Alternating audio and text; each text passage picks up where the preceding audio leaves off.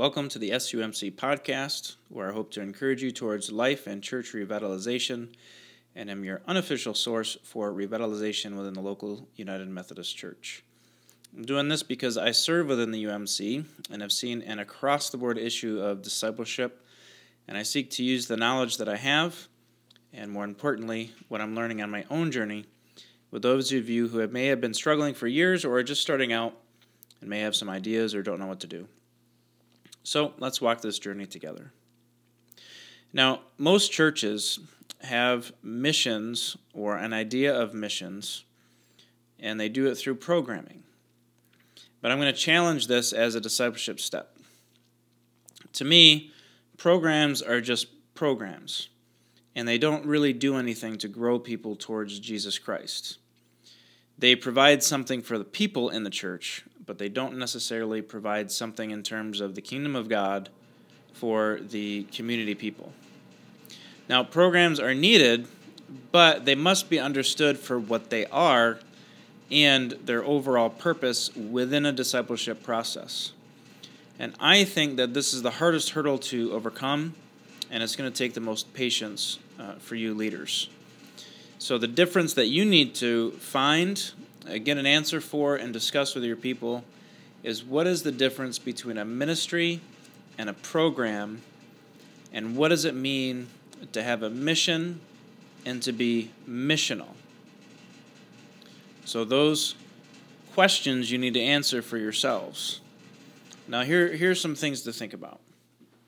You need to think about those questions in a few different settings. So, what are your missions for your church? What are you gifted for? What does it mean to be missional? And who are you targeting? So, number one, think about people inside the church. Don't stop uh, discipling one another. Your mission is to journey with one another, to encourage one another, to build up, to train up, to equip, to come up with new ministries, to facilitate small groups and Bible studies. So continue to think missionally in terms of how you're equipping one another and sharpening one another to grow into mature believers. Number two, think outside the church.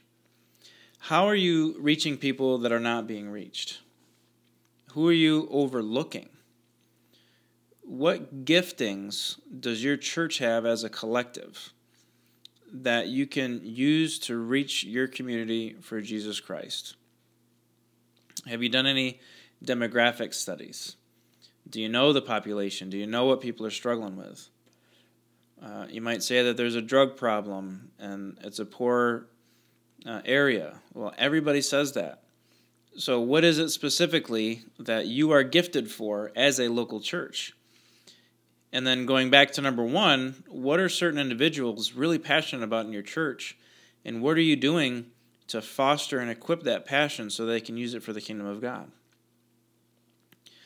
So think inside the church and how you can encourage your people. Think outside the church and how you're reaching those who are not being reached.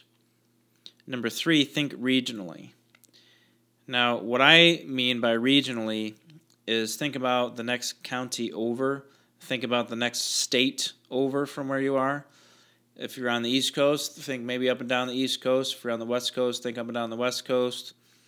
You know, central U.S.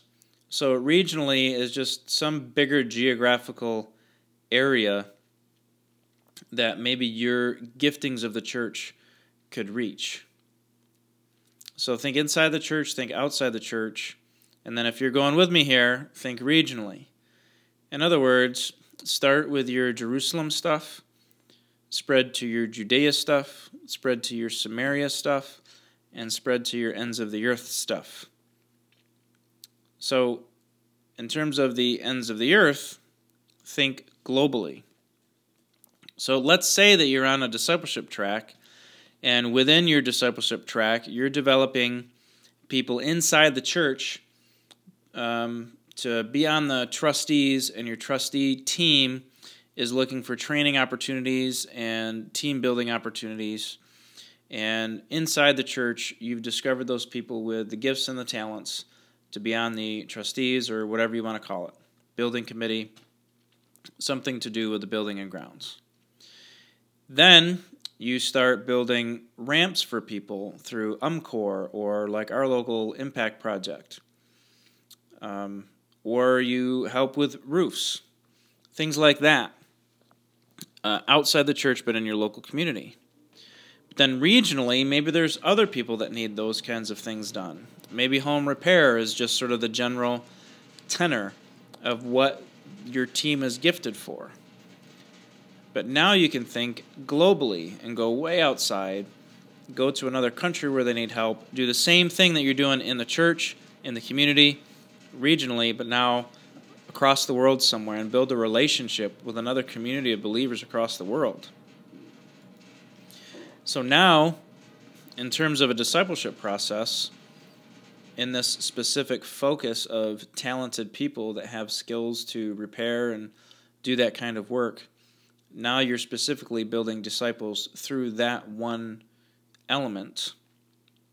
And so, with that understanding of discipleship, you're now taking people with giftings and talents in one area, and you have a process for them to grow, to be equipped, and then maybe to become leaders of a whole different ministry or over that particular ministry um, as a trustee or a trustee chair or team leader, whatever your church is calling it.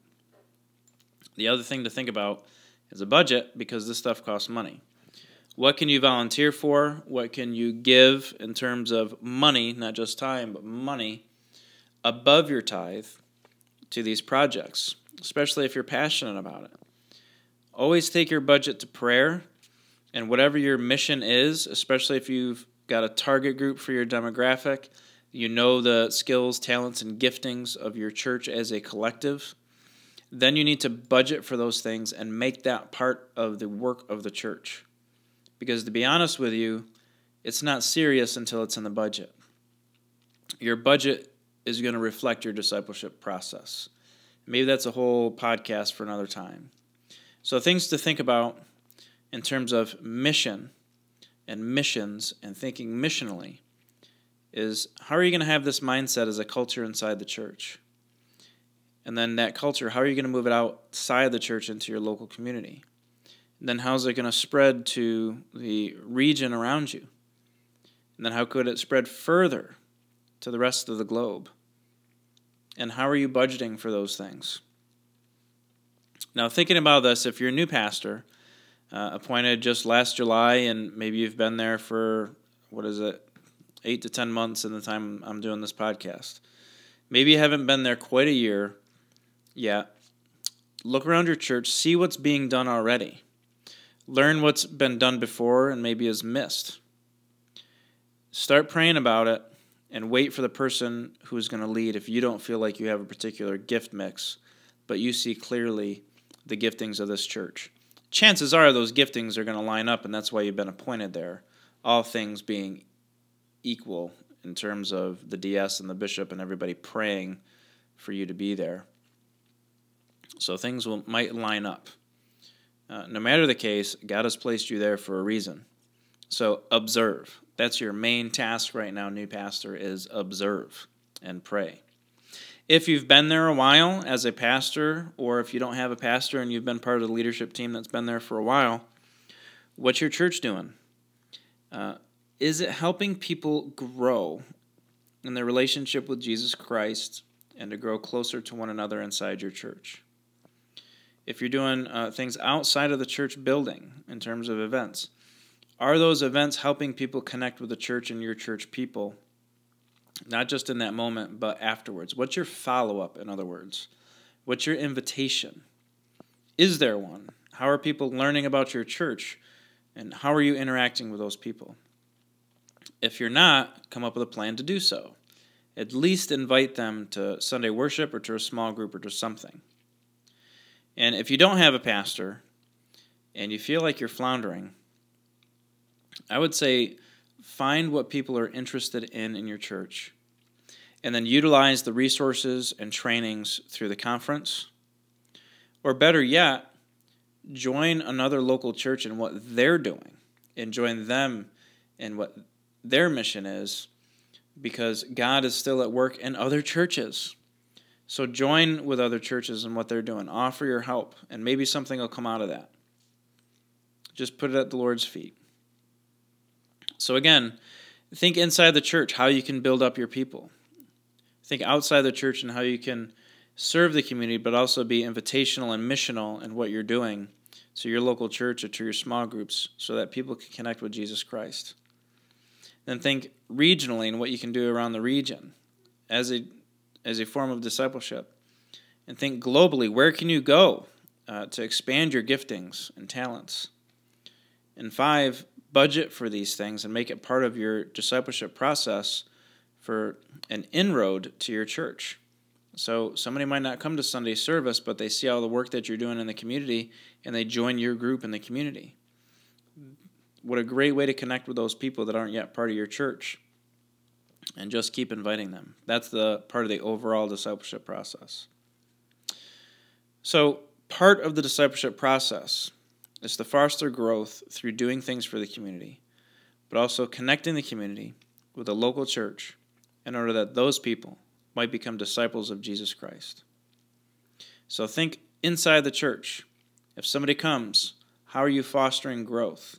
When they come in that front door, how are they going to become a leader of a ministry? What's the process? Think outside the church.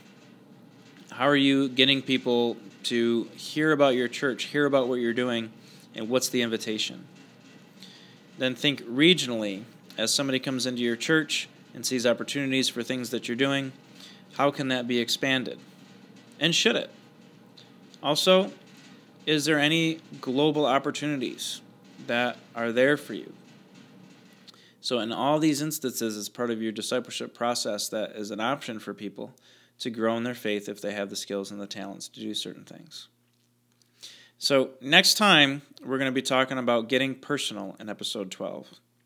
And I'm going to be looking at whether or not you have what it takes to be a great leader of others? Do you have the humility? Do you have the passion? Do you have the call? And we're going to be examining those things uh, next week. Until then, press on, my friends.